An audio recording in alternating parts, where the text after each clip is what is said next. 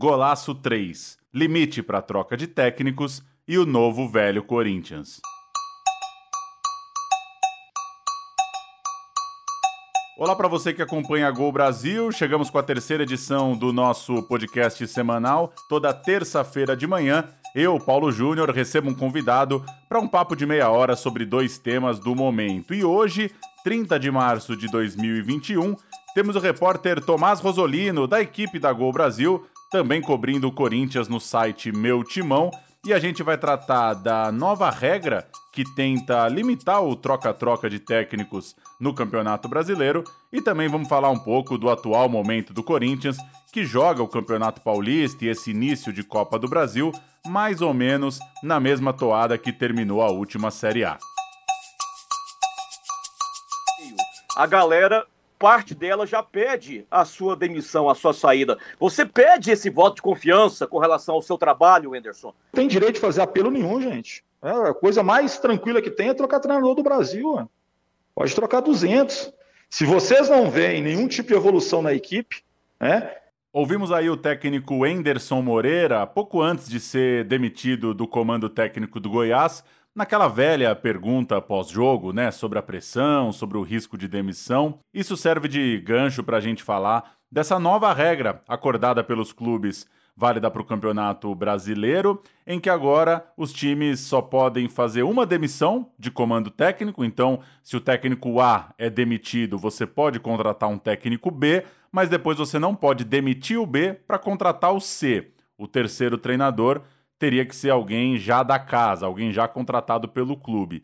E essa limitação vale também para os técnicos. O técnico pode pedir uma demissão, pede demissão de um clube porque vai para outro, mas nesse segundo clube ele não pode mais pedir demissão e assumir um terceiro time. Ou seja, não é uma regra que exatamente vai acabar com a troca de treinador, longe disso, mas ela já começa a limitar um pouco a esse número excessivo de trocas. O levantamento do Globoesporte.com, por exemplo, pegou as campanhas desde 2006, pegou os 15 campeonatos com 20 clubes, isso dá 300 campanhas. Dessas 300 campanhas, 41 teriam sido impedidas por essa nova regra. 41 situações em que os clubes ou demitiram duas vezes ou contrataram um treinador que pediu demissão pela segunda vez, enfim, situações em que o comando técnico não aconteceria daquele jeito em que aconteceu.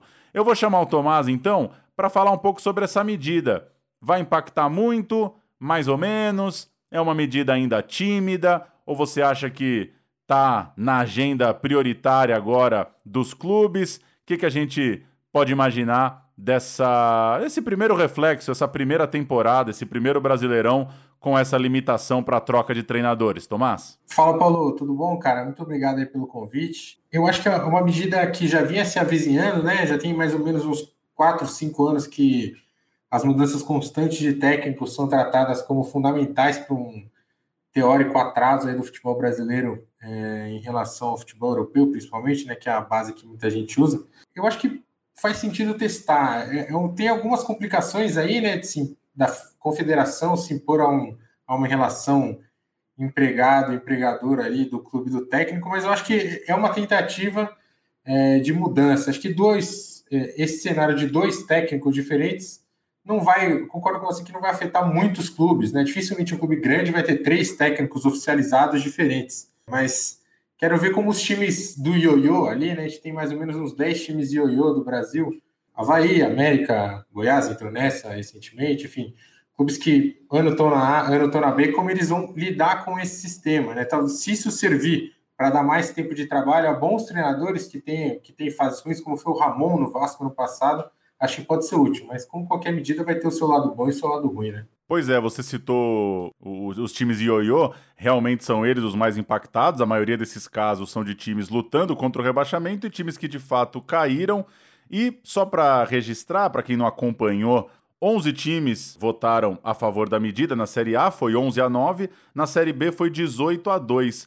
E eu concordo contigo que é uma tentativa, e eu acho assim, eu não tenho dúvidas que um campeonato com mais treinadores, com trabalhos longos, é um campeonato melhor. Ao mesmo tempo, tem uma coisa que me pega, que é, por exemplo, a saída do Odair do Fluminense no ano passado. A gente não está conseguindo segurar os técnicos. Não vamos ter uma janela de transferências para treinadores. Então, é, para mim, o que, o que mais pega é essa saída para fora, quando o cara consegue fazer um trabalho um pouco mais legal, que é o caso do Odair do Fluminense, encaminhou o time para vaga na Libertadores, para boa campanha, o clube também fica na mão, né?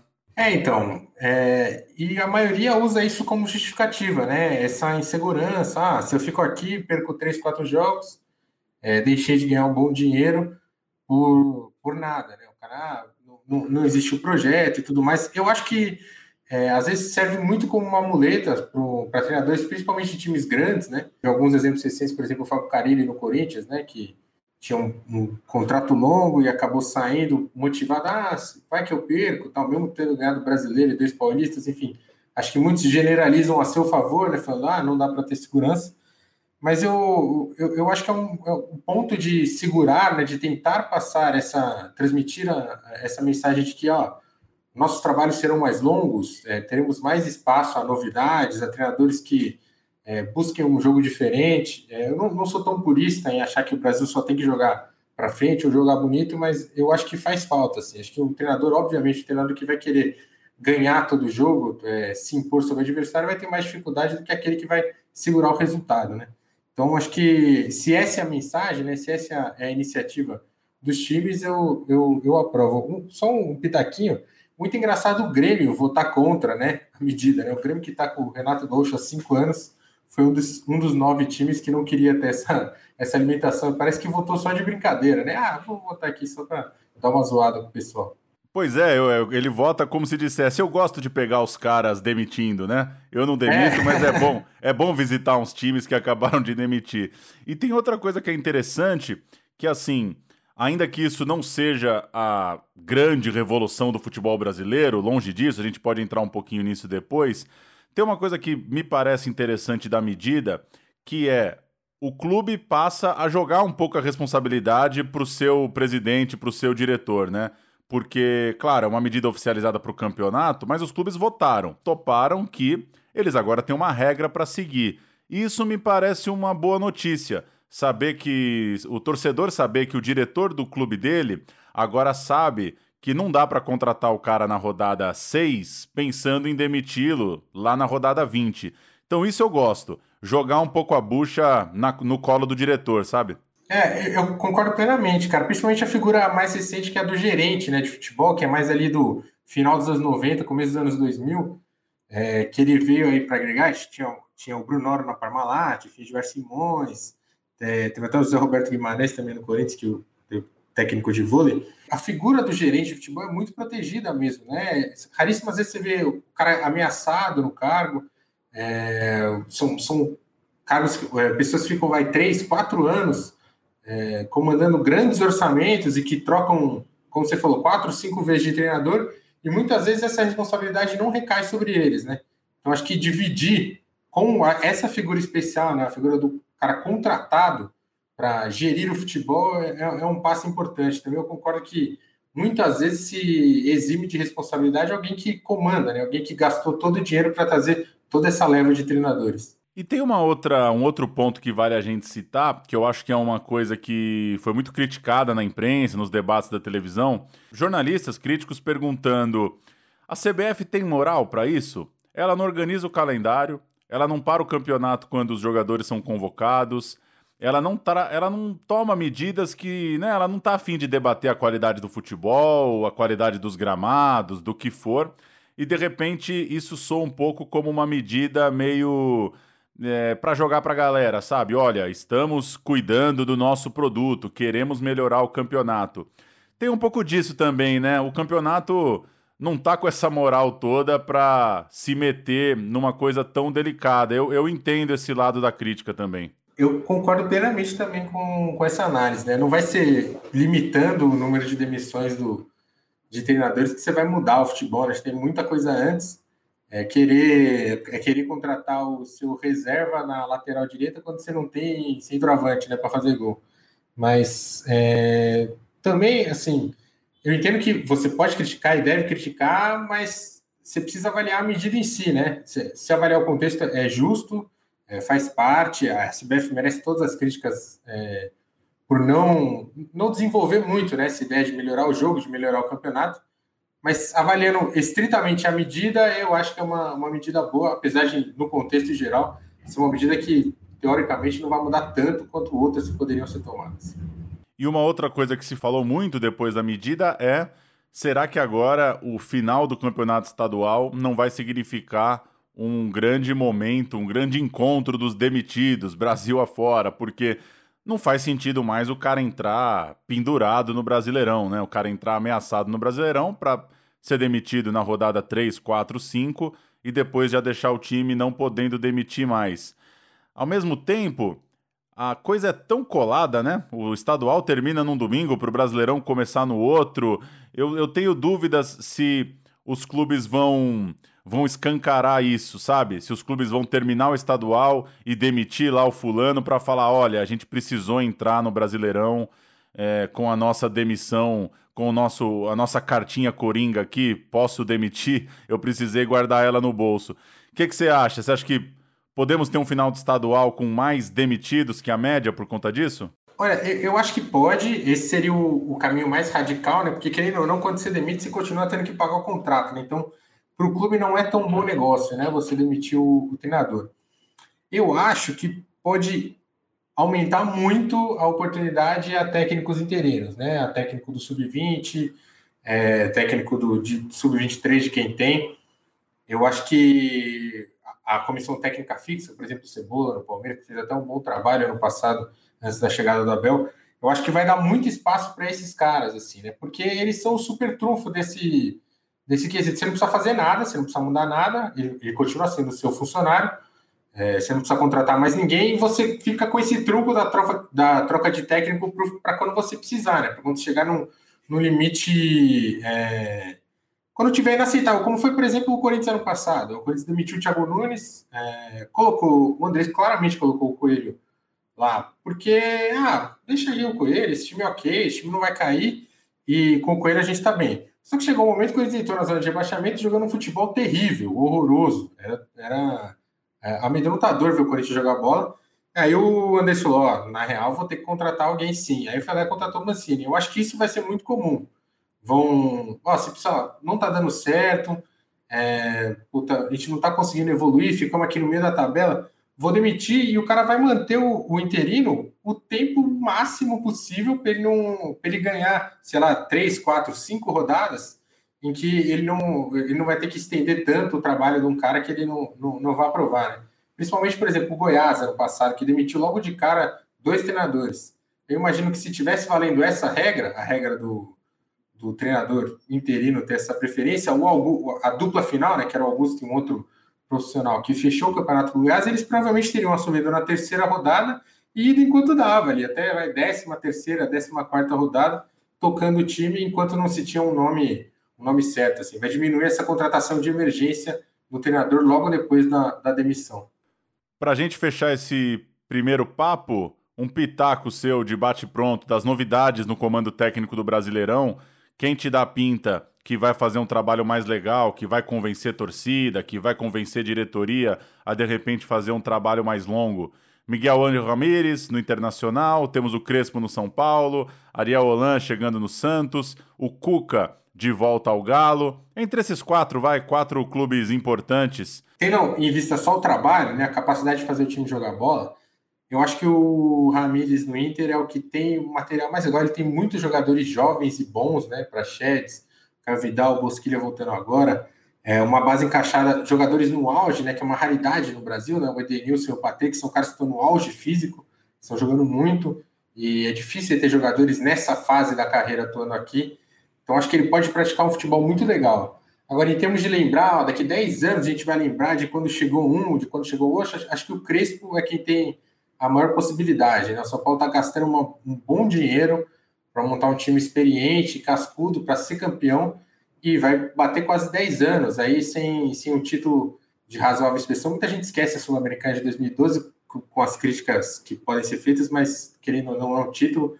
E se o São Paulo ganhar um, o São Paulo ganhar um paulista, eu acho que já seria um título muito grande, né? É, para quem está nove anos sem ganhar nada, se ganhar um paulista com o Palmeiras campeão da Libertadores, o Corinthians na, vivendo aí uma baixa, mas vindo da melhor fase aí da, da sua história. O Santos, recém-finalista de Libertadores, o Red Bull Bragantino com muito investimento, acho que seria já um grande título do São Paulo. Então, acho que o Crespo é quem está mais perto. Quanto ao Olan e ao Cuca, eu acho que os dois pagam muito pela última temporada. O Santos foi vice-campeão da Libertadores, encantou o, a torcida com esse futebol bem é, voluntarioso e tal. Então, é, é um, o parâmetro está lá em cima, né, pro Olan. Então, se ele tiver uma campanha mais ou menos ali, ele já vai ficar abaixo do Cuca, então não vai ser marcante. E o Cuca, por ter levado um time à final da Libertadores, o que se espera é que ele vai ter um galo muito melhor, é, um galo muito mais investimento, muito mais sólido, se espera que ele chegue pelo menos longe, ali numa semifinal e final de Libertadores, que é um negócio muito difícil, né? Então, por ter esse patamar mais elevado aí dos dois, eu fico o Crespo em termos de resultados e o, o Ramires em termos de futebol jogado. Dos times de topo da tabela, esquecido o Roger Machado. Fluminense também, né? Tem mudança no seu comando. Vai de técnico novo aí para Libertadores. Flu, assim, é, pensando em termos de molecada, é muito legal ver o Roger trabalhar com esses jovens. Eu que eu gosto de ver futebol de base, o time sub-17 do Fluminense é sensacional, é muito jogador talentoso. Mas assim, é, é um time de moleque jogando com times prontos, né? A gente está no Brasil com três times, pelo menos. Se você colocar Grêmio e Inter, se o Grêmio fechar mesmo com o Borré, por exemplo, que é, mostra que você está dando uma win aí na busca de, de título, você tem de três a cinco times muito bons, né? Com elencos muito bons, né? O Palmeiras já campeão, já provado, o Flamengo já campeão, já provado, Inter, Inter e Atlético babando para entrar nesse grupo e com muito dinheiro investido, e o Grêmio ali com um trabalho bem sólido aí vindo dos últimos anos. Então acho que o Flu, por mais que ah, se chegar numa quarta final de Libertadores, acho que vai ser a primeira vez desde 2012, né, que chega numa quarta final de Libertadores, é legal, mas não é nada muito relevante, né? O do Fluminense quer ser campeão. E título brasileiro é muito complicado, né? Você imaginar alguém fora desses cinco sendo campeão brasileiro é muito difícil. Então acho que o Flu fica mais expectativa pelo futebol que o Roger vai fazer essa molecada jogar. Construir um futuro aí. Mas muito abaixo daquilo que todos nós imaginávamos como futebol. Um time é, extremamente desconcentrado na partida, com um, um, futebol fraco ao longo do jogo, e isso tudo é óbvio que passa por tudo. Giramos para o segundo bloco ouvindo Wagner Mancini após o jogo contra o Retrô na última sexta-feira. Vamos falar um pouquinho de Corinthians. Nas palavras do Mancini já fica claro que a atuação não foi nada elogiada pelo comandante.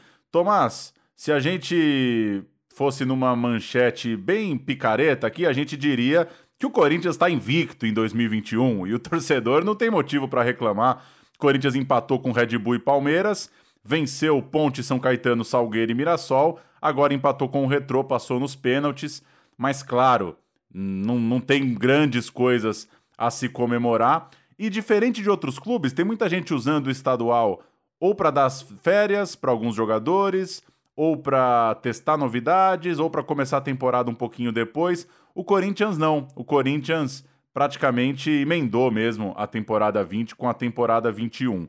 Se as atuações não são maravilhosas, ainda assim eu queria começar pelo lado bom. Tem algo de legal nesse Corinthians 21, diferente do Corinthians 20, Tomás? Tem alguma coisa nesse começo de temporada para o torcedor se apegar? Olha, Paulo, é, eu vejo muita semelhança na fase, assim, essa fase invicta e de bons resultados, apesar dos pesares, com a, a reta final do Paulista do ano passado, né? Que o Corinthians também chegou na final do Paulista é, invicto. O jogo da final do Paulista foi o nono jogo invicto, como está agora, né? Com nove jogos invicto. E acabou perdendo logo na, logo na sequência para o Atlético Mineiro na primeira rodada do Brasileiro. É um time que está indo, é, claramente priorizou não passar vexame, né? É, ou seja, o vexame seria o quê? Ser eliminado nas duas primeiras fases da Copa do Brasil, ou tomar um saco, outro sacode do Palmeiras dentro de casa, ou perder feio para o Red Bull Bragantino fora de casa. Enfim, conseguiu passar ileso por essas, né? Esse é o lado bom, quando não, não passou nenhum vexame, né? Se, for, se o, pensando no lado do que terminou a temporada, é isso que a torcida pelo menos esperava e era o planejamento. E contando, assim, vou falando todo o copo meio cheio, o Corinthians passou por um surto de Covid muito grande, né? Teve aí, ficou com vários jogadores fora, é, preparação física prejudicada, ele, é, é, elenco ficou bem reduzido, teve que jogar um monte de garoto. Então, acho que dá para você montar esse cenário em que ah, pelo menos conseguiu passar. Mas, é, pegando principalmente os dois últimos jogos, né, contra Mirassol e Retrô, acho que esse cenário caiu um pouco por terra. Posto tudo isso, né, posto todo lado ruim, mesmo assim, o Corinthians joga um futebol é, abaixo, jogou um futebol abaixo do aceitável, principalmente nesses dois últimos jogos. E onde está a margem de crescimento para você? Onde que o torcedor poderia enxergar que dá para dar um jogo melhor, dá para ser um time mais criativo? Que que momentos, assim, que lampejos desses primeiros jogos da temporada dão a impressão de que, pô, se isso acontecesse mais vezes, o Corinthians seria mais agradável de se ver? Assim, tendo, tomando por base o, o trabalho do Mancini em geral, né? o Mancini tá, acho que agora está com 33 jogos, é o, é o trabalho mais longo de um treinador não chamado Tite Mano Carilli desde 2008, né? Então, já é um trabalho relevante na história recente do Corinthians. É, você tomando por base desde o começo, ele, ele fazia um bom trabalho até o 4 a 0 do Palmeiras, né? E o Corinthians tomar a goleada do Palmeiras, historicamente, você vai demorar um tempão para se recuperar, né? É um baque muito grande, ainda mais do Palmeiras ser campeão da Libertadores, campeão da Copa do Brasil, um momento muito grande do rival. É, então, eu acho que esse lado emocional ainda pega é, o time, mas se você conseguir fazer o recorte do antes disso, né, do pré-Palmeiras, o Corinthians jogava um bom futebol no, no, Campeonato Brasileiro, né? Fez um 5 a 0 no Fluminense, num dia bem ruim do, do Fluminense, mas é, é difícil né, fazer 5 a 0 no Brasileiro, né? Ano passado, os dois jogos de 5 foram do Corinthians, ele tomou 5 a 1 do Flamengo e fez 5 a 0 no Flu. Ganhou do São Paulo antes da derrocada do Diniz. É, foi um time, um dos poucos times que ganhou naquela fase áurea, ali, quando o São Paulo é, goleou o Flamengo e tudo mais. Teve bons jogos, empatou com o Grêmio 0 a 0 com dois a menos lá na, na Neoquímica Arena, sendo que teve mais chance de ganhar do que o Grêmio. Fez jogo bom contra o Atlético Mineiro, enfim. É um time que esse, esse elenco com o Wagner Mancini já deu mostras de que pode jogar um bom futebol.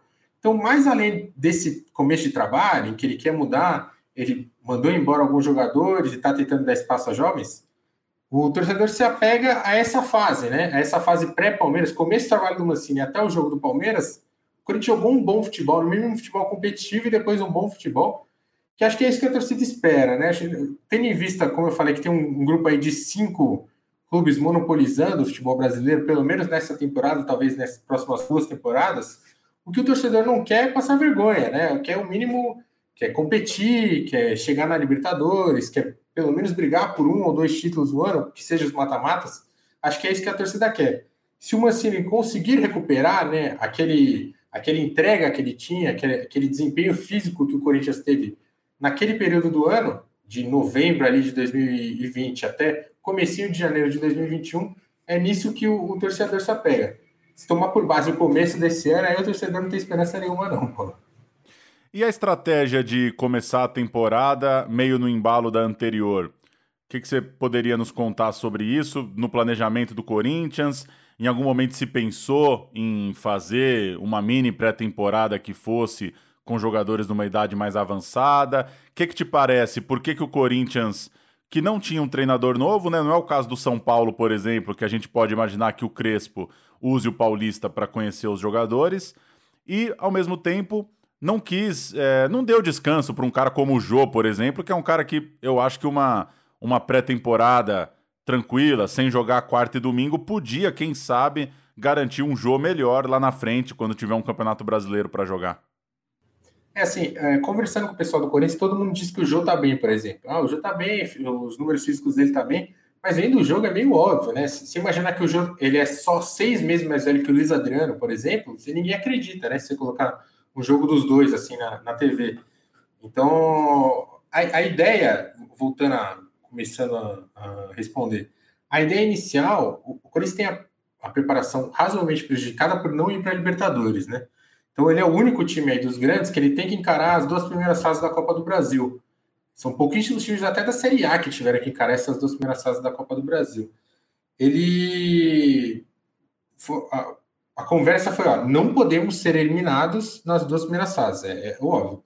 Isso faz parte até da demissão do médico Ivan Grava, né? É, ele queria dar um tempo de recuperação maior para os jogadores que sofreram com o surto de Covid.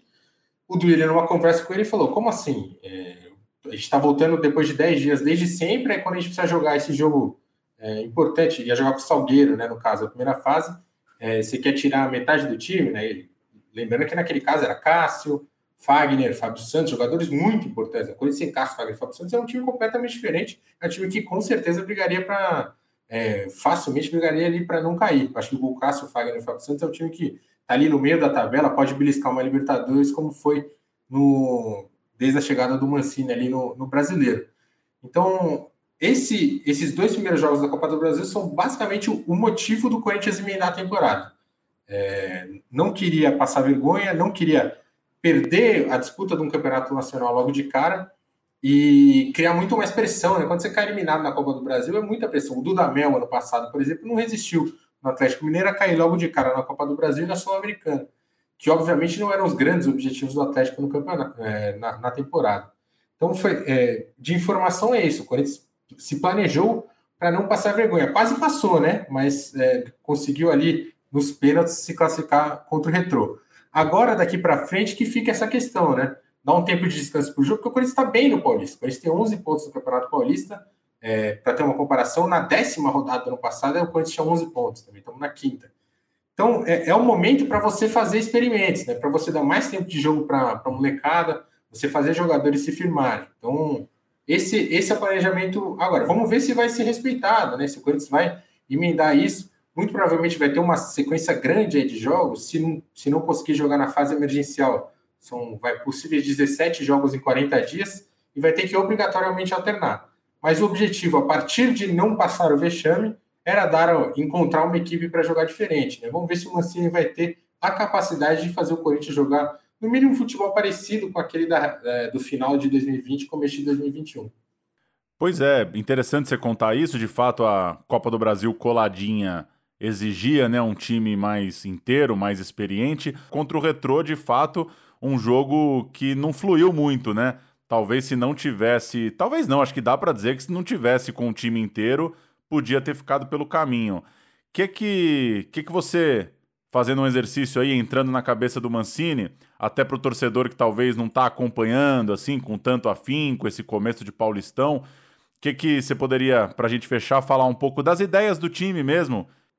Assim, Paulo, o, o, o, Mancini era um cara que eu não conhecia pessoalmente, né, até ele chegar no, no Corinthians por breves contatos aí que a gente teve, né, a gente está com um contato muito reduzido por causa da pandemia, né, a gente não vai mais inteiro, mas ele é um cara muito simpático, assim, ele é um cara muito afeito a conversar, é, e os relatos que você tem de jogadores é que ele é, é, é bem assim. A gente teve até a série do, do Sport TV lá, Acesso Total, que mostrou um pouco disso, né, até um pouquinho demais, na opinião de muitos lá dentro, mas o, o, o Mancini tem essa, essa ideia de trazer o jogador muito no, numa recuperação do nível que ele é capaz de, de atingir, como foi com o Jô, por exemplo. Ele acredita que ele, na visão dele, o elenco do Corinthians é bom. É, ele tem, ele fala, ah, eu acho meu elenco bom. O, o Fagner, por exemplo, para ele, o melhor lateral que, que, que, tem no país. O Cássio é um grande goleiro. O Fábio Santos é um, um lateral esquerdo bem correto. Você tem uma dupla de zaga confiável. O Gabriel, que é um volante que todo mundo sabe que pode oferecer, já esteve em times campeões, tem as suas alternâncias, mas todo mundo sabe o auge, o Casares bem fisicamente, ele faz boas avaliações do elenco, né? Ele acredita que ele tem um bom material humano. Então ele acha que, bem preparado fisicamente e com uma ideia de jogo consolidado, ou seja, um time que saiba exatamente o que tem de fazer, ele acha que o Corinthians está no limbo. Ele acha que o Corinthians fica. Tem muitos jogadores antigos que pegam essa ideia do Carilli, tem alguns jogadores novos que é, tem, meio que aprenderam com, com, o Thiago Nunes. Então, ele acha que o Corinthians precisa voltar a uma característica única. É falar, ó, o nosso time ele é feito para se defender e sair rapidamente, ou se defender, às vezes alternar um jogo de posse com uma linha mais baixa. Então, ele acha que o que falta é essa definição de ideia que se perdeu no meio do caminho ali, principalmente depois do 4 a 0 contra o Palmeiras, né? É, voltando, eu acho que esse resultado é muito fundamental para você entender o, o, esse período do Corinthians, né? O Palmeiras deu uma desestruturada muito grande com esse 4 a 0 que tirou muito a confiança tanto do Mancini quanto dos jogadores. Ele acha que retomar aquele caminho, definir o Corinthians como um time que seja reativo, enfim, é, qualquer definição que é, possa se dar, mas com uma ideia de jogo clara, ele acha que ele tem um, um, um bom material em mãos para pelo menos competir, né? É, competir bem no brasileiro, que seja brigar pela Libertadores, competir por um ou dois títulos, uma Sul-Americana, um Campeonato Paulista que seja. Ele acha que esse é o caminho. Ele não acha que, que seja uma grande revolução, que precisa chegar grandes jogadores ou que precisa sair um monte de gente. Ele acha que, tendo o elenco que tem, bem preparado fisicamente, com uma ideia de jogo bem definida, o Corinthians tem é, boas condições de chegar, de fazer pelo menos uma temporada respeitável, né? Não, não passar vergonha, não tomar outro 4 a 0 do Palmeiras, né? Falando o português mais claro. Maravilha, você acompanha o trabalho do Tomás lá em arroba Tomás Rosolino no Twitter, os seus textos aqui na Gol Brasil, também toda a cobertura de pertinho relação ao Corinthians no meu timão. E a gente volta a se falar numa próxima. Valeu, Tomás, um abraço. Valeu, Paulo, um abraço, obrigado pelo convite, tamo junto.